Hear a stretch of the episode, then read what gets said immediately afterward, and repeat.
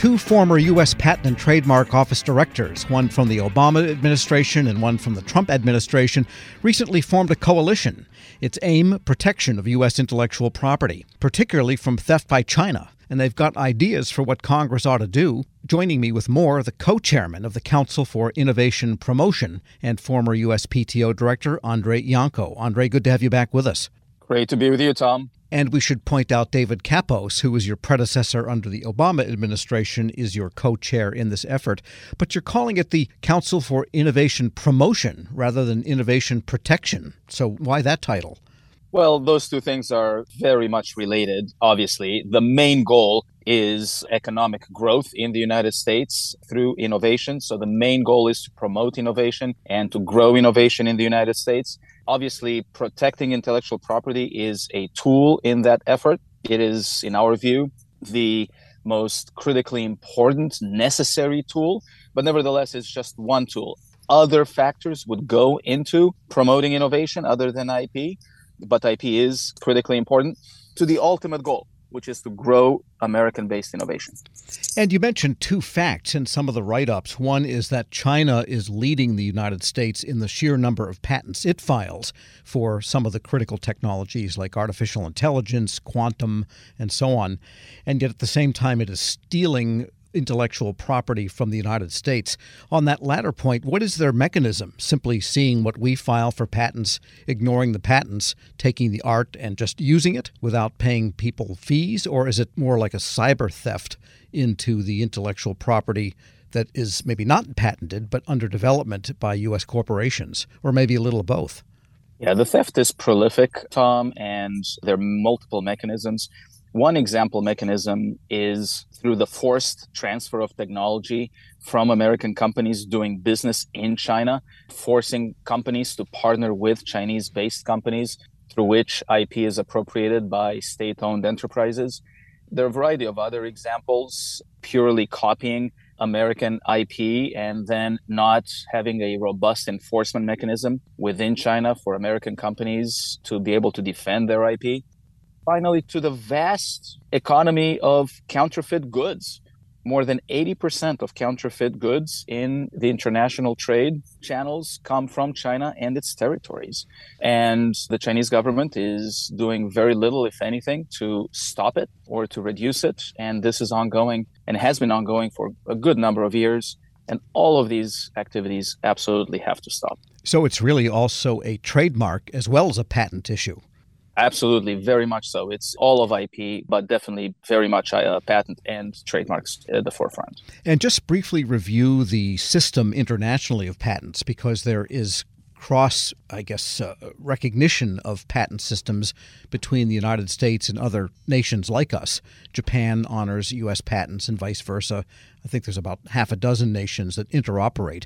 Where does China fit into that whole picture?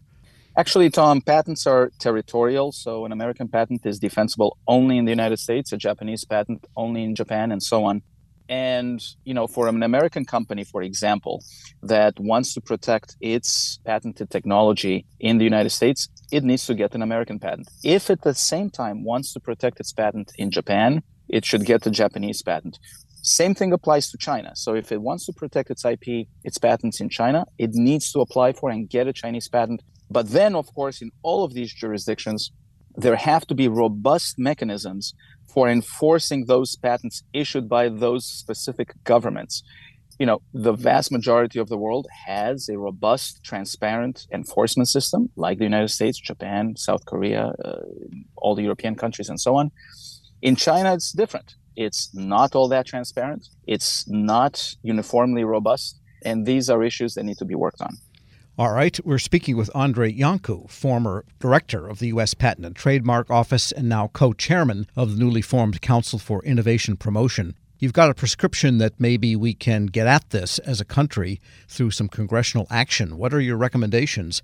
I guess we're talking about the 118th Congress now, which has already got lots on its plate.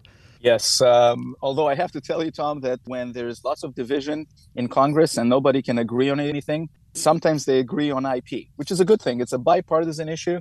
And if they need to get something done, sometimes they reach into IP. So I am hopeful that progress can be made in the next Congress. Look, we have to recognize that China has a two pronged approach to technological dominance into this and next centuries. So, first is the stealing of IP, as we have discussed, which has to stop. But at the same time, we must recognize that the Chinese are actually inventing at faster and faster rates. And that is their original innovation. Uh, we know the technologies they're investing in because they tell us in their Made in China 2025, 2030 plans and beyond. And it's not just China. A lot of other countries are innovating and competing for a piece of the technological pie for the technologies of the fourth industrial revolution, like AI, like quantum, and so on. The United States, if we want to maintain our technological edge, we must double down and compete at the same time. We have to very much increase our innovation multiple fold. And to that end, we need to think about what are all the factors that go into increasing innovation, and we need to address them in a systematic manner.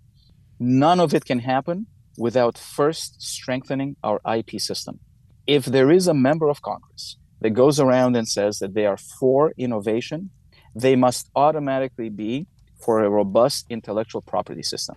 You simply cannot maintain that you are for American innovation and at the same time vote for bills that weaken the American intellectual property ecosystem. Those two things are highly interrelated, and one cannot go without the other. So, at the very minimum, we have to maintain a strong IP system here. How do we do that?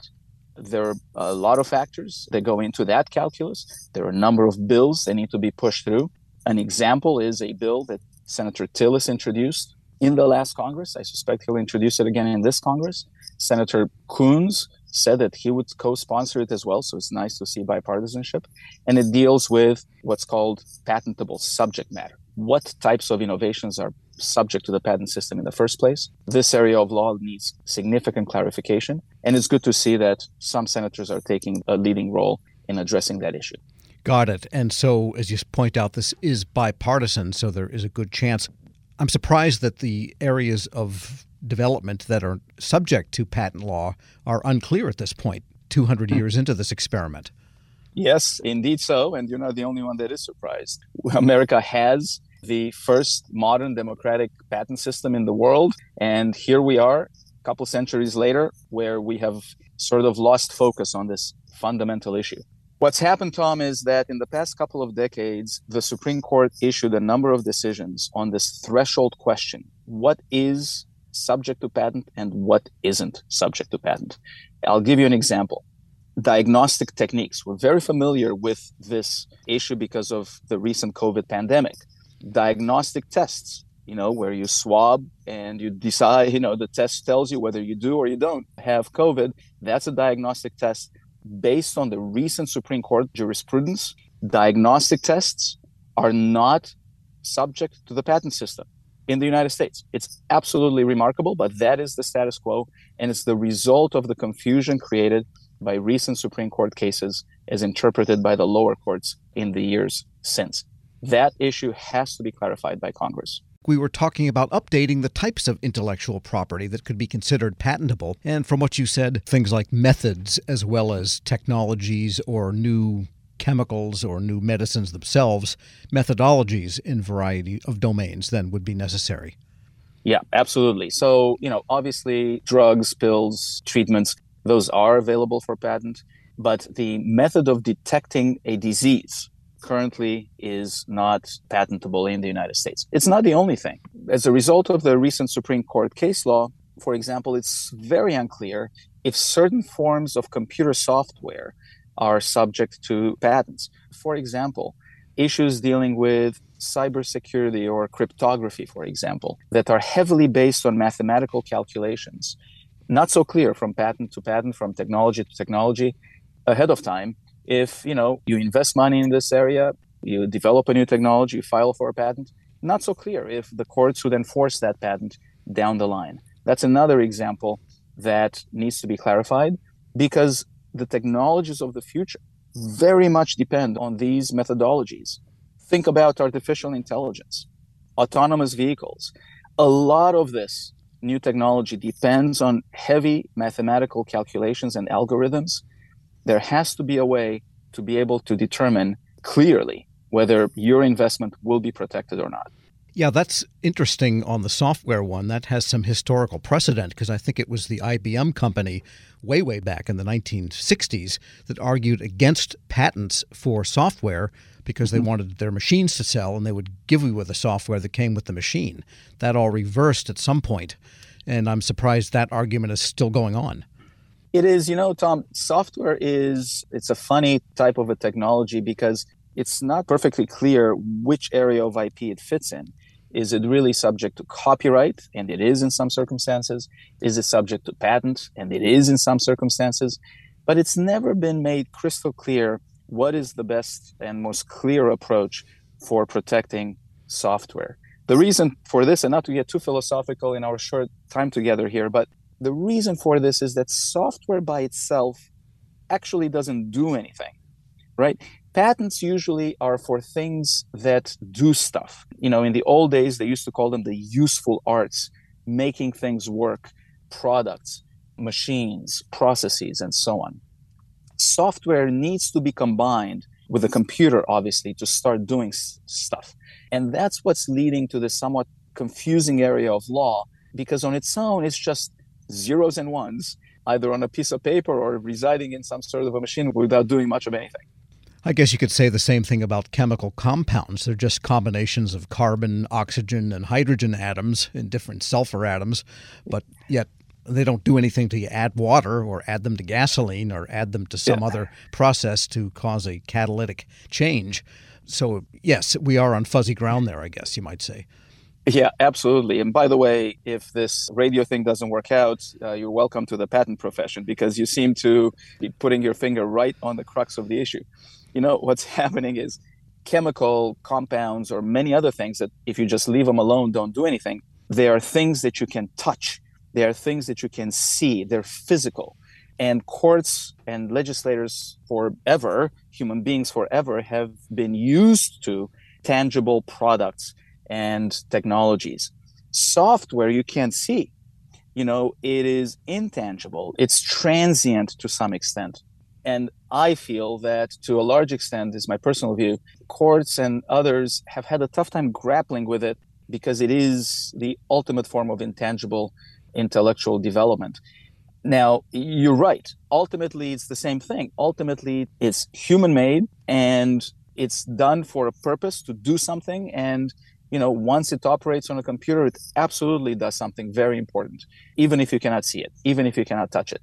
And my personal view is that obviously it needs to be protected, but this needs to be clarified, and the rules of the game have to be made crystal clear so that inventors and investors have some predictability that what they will be doing will be protectable and under what parameters. We're speaking with Andrei Iancu, former director of the U.S. Patent and Trademark Office and now co chairman of the newly formed Council for Innovation Promotion. Yes, because you can see where software, again, to pull on that thread a little further, underlies so many of the advances. Let's take hypersonics, for instance. We've been able to move things hypersonically for decades, going back to the 50s. The difference is maybe making them aimable, making them do things that they could not do mostly is a result of some kind of a software process that in turn affects a mechanical process. Absolutely. Those are good examples and, and more. Think about autonomous vehicles, the self driving software that enables vehicles to drive. Those are definitely, you know, it's, it's computer code. It's not tangible, not visible. That's making a very visible, very tangible machine actually do something. And I can't emphasize enough how important resolving this issue is because the technologies of the future depend on this stuff. Artificial intelligence quantum computing and the like you can't uh, you know cryptography uh, cybersecurity you can't do any of these things without heavy investment in brand new innovation that's backed by intellectual property. Because otherwise who in a free market economy is going to invest the huge amounts of money that's necessary in risky technologies that are failure prone. You don't know if it's going to work at the end of the day, but if they do work, they're easily replicable. And you know, if you don't have robust IP protection in a free market economy, investors will not choose to put their hard-earned dollars into these areas. And we as a nation are going to be left behind because primarily our competitor is a centralized economy, a centralized dictatorship that can tell its companies what to do, where to invest its money. We don't have that luxury. We don't want it. We want our free market system, but we need to have something to incentivize and protect those investments. And the only way to do it reliably is through intellectual property protection. And a final question you have created a new council, the Council for Innovation Promotion in Washington. Who are your backers? I mean, who's behind this? Since it is sounding like a very bipartisan effort with you and David Kappos, and there's a couple of lawyers from both sides that are involved with your council. Who are your backers? Well, first of all, it is bipartisan, and uh, on the board it's myself and Dave Kappos, as well as two federal judges, one appointed by a Republican, another by a Democrat. The member role is confidential, so we can't disclose it. But the idea here, Tom, is to impress upon our legislators and decision makers uh, and the public that you simply cannot have innovation in the United States at the scale we uh, have been used to without a robust IP system. The two are inextricably linked and that's the main goal of this council. Andrei Iancu is co chairman of the newly formed Council for Innovation Promotion and former director of the U.S. Patent and Trademark Office. Thanks so much for joining me. My pleasure, Tom. Always good to be with you. And we'll post this interview at federalnewsnetwork.com slash Federal Drive. Hear the Federal Drive on demand. Subscribe wherever you get your podcasts.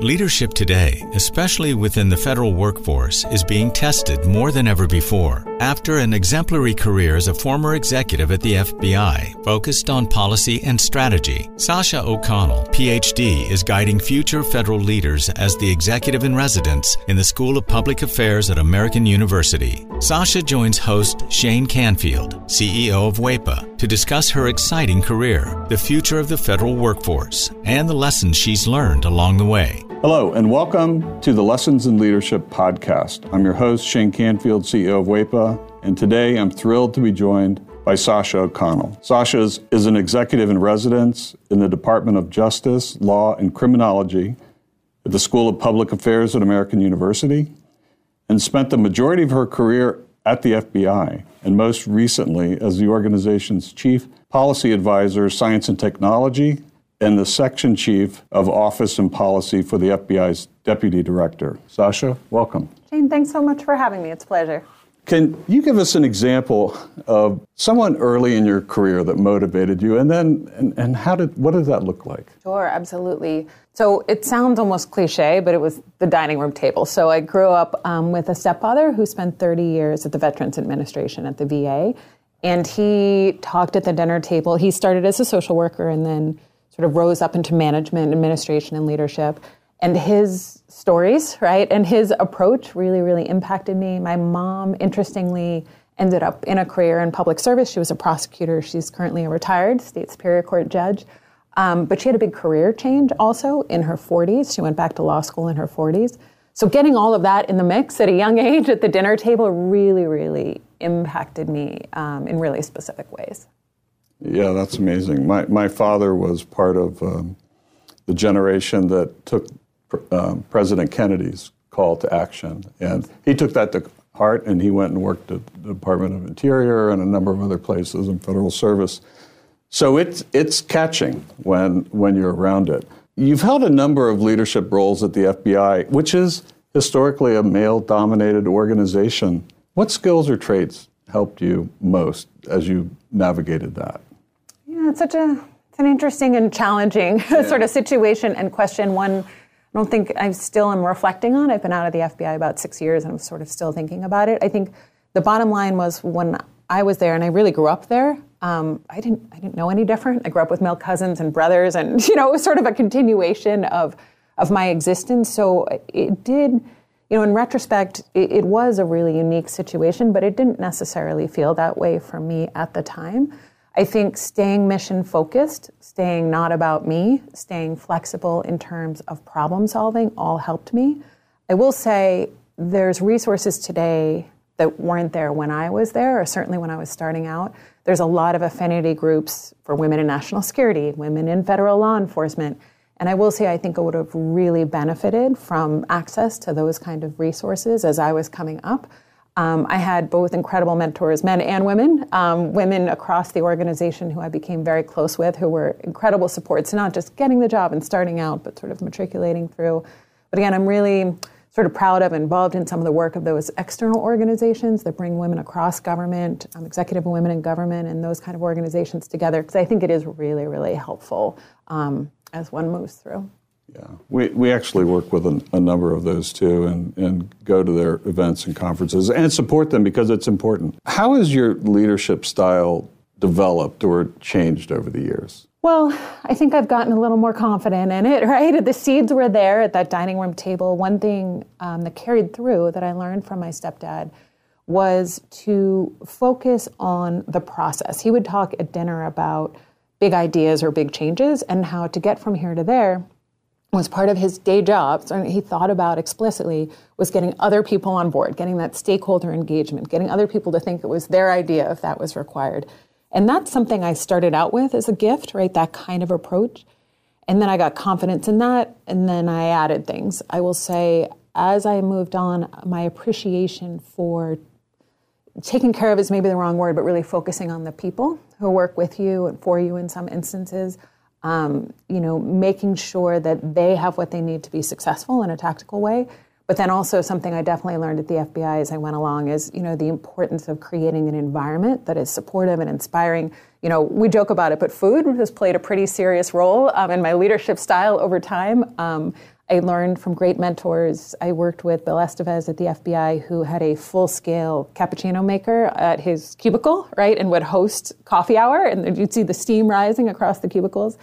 Um, I worked with a, a, great friend who used to carry hot frittatas for breakfast celebrations or on those on the metro, right, in one of those sort of coolie bags. Um, and so I, have sort of, I think it's been additive in terms of learning, gaining confidence in my approach, and then adding these pieces as I go that I've certainly learned from mentors and colleagues. And clearly, you never let anything get in your way. You were mission focused, as you mentioned, and you just got the job done no matter what was in front of you. Well, I wish I wish it was it was that easy. I mean, I think we had a lot of success. Um, one thing has always been my approach when starting out as a leader too is to solve near-term problems. I always say sort of deliver short and then you can push them long, right? So we we don't always succeed in those long-term goals or those you know sort of blue sky ideas as leaders we want to achieve. Um, but we deliver on those short term pieces, right? And you get that buy in from the stakeholders. And then often you can push toward those bigger dreams, hopes, aspirations, and goals. Um, I would like to say I was 100% on both fronts. I'm not sure your characterization is 100% accurate there, but I'll take it um, in this in this sense. Looking back, what, what's one piece of advice you might have given your younger self when you first started? Yeah, it's it's interesting today too. Working with students, I get that chance, right, to give my essentially my younger self um, advice every day. And one thing we talk a lot about, and I wish I had thought more explicitly about, is really it's about calibration, right? And so I always think Emeril Lagasse would say like a stove has dials for a reason, right? It's not like all hot or all cold. And I think it's the same here. In some ways, in my career, I had to learn to tone it down, right? And to, you know, certainly at the FBI, sometimes you need to take that back seat at a meeting and wait to be invited to the table. And that's really the appropriate way to build rapport, relationships, and trust. Other times, I needed to learn to tune it up, right? To up the volume a little bit. Um, I had a wonderful boss, Dave Schlendorf, who we were in a meeting together with big bosses at the FBI once, and I was working for Dave. And we left the meeting and we were walking back to the office, and I made a point. I don't even remember what the point was now. And he stopped in the hall and said, Why didn't you say that in the meeting?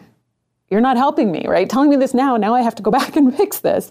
And I re- realized, so well, sometimes you have to tone it down, sometimes you have to tone it up, and that modulation, that sort of volume control about when to lean in and out, if you will, um, that's you know even just thinking about that explicitly for folks starting out, I think is really helpful because it's not one size fits all.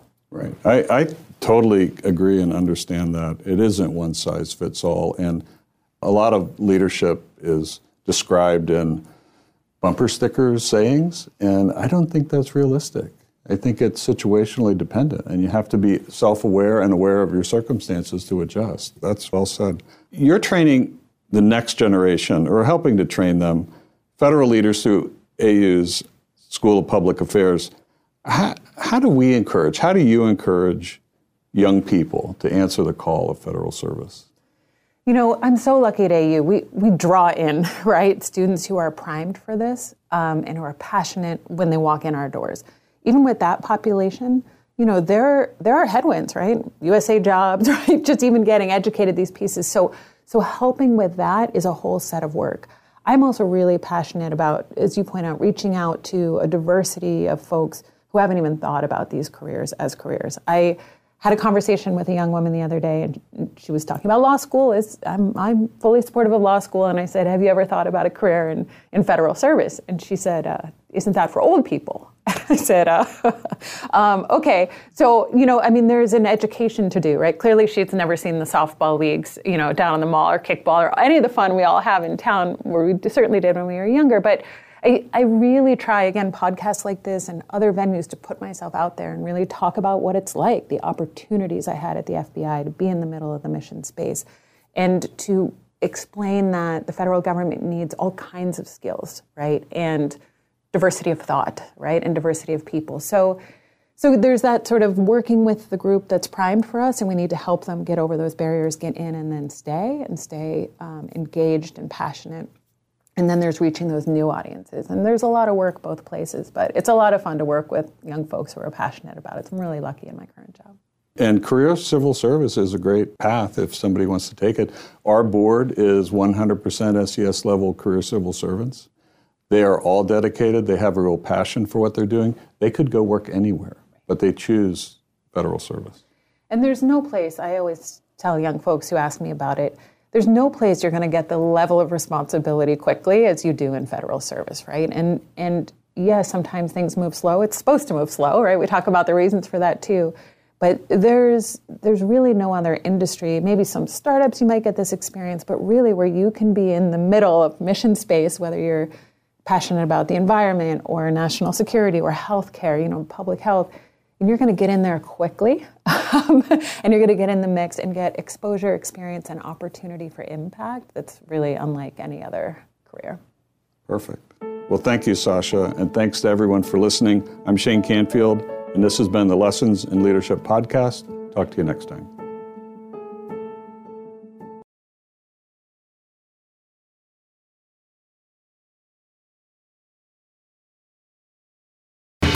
As prices keep creeping up, your entertainment budget doesn't have to take a hit.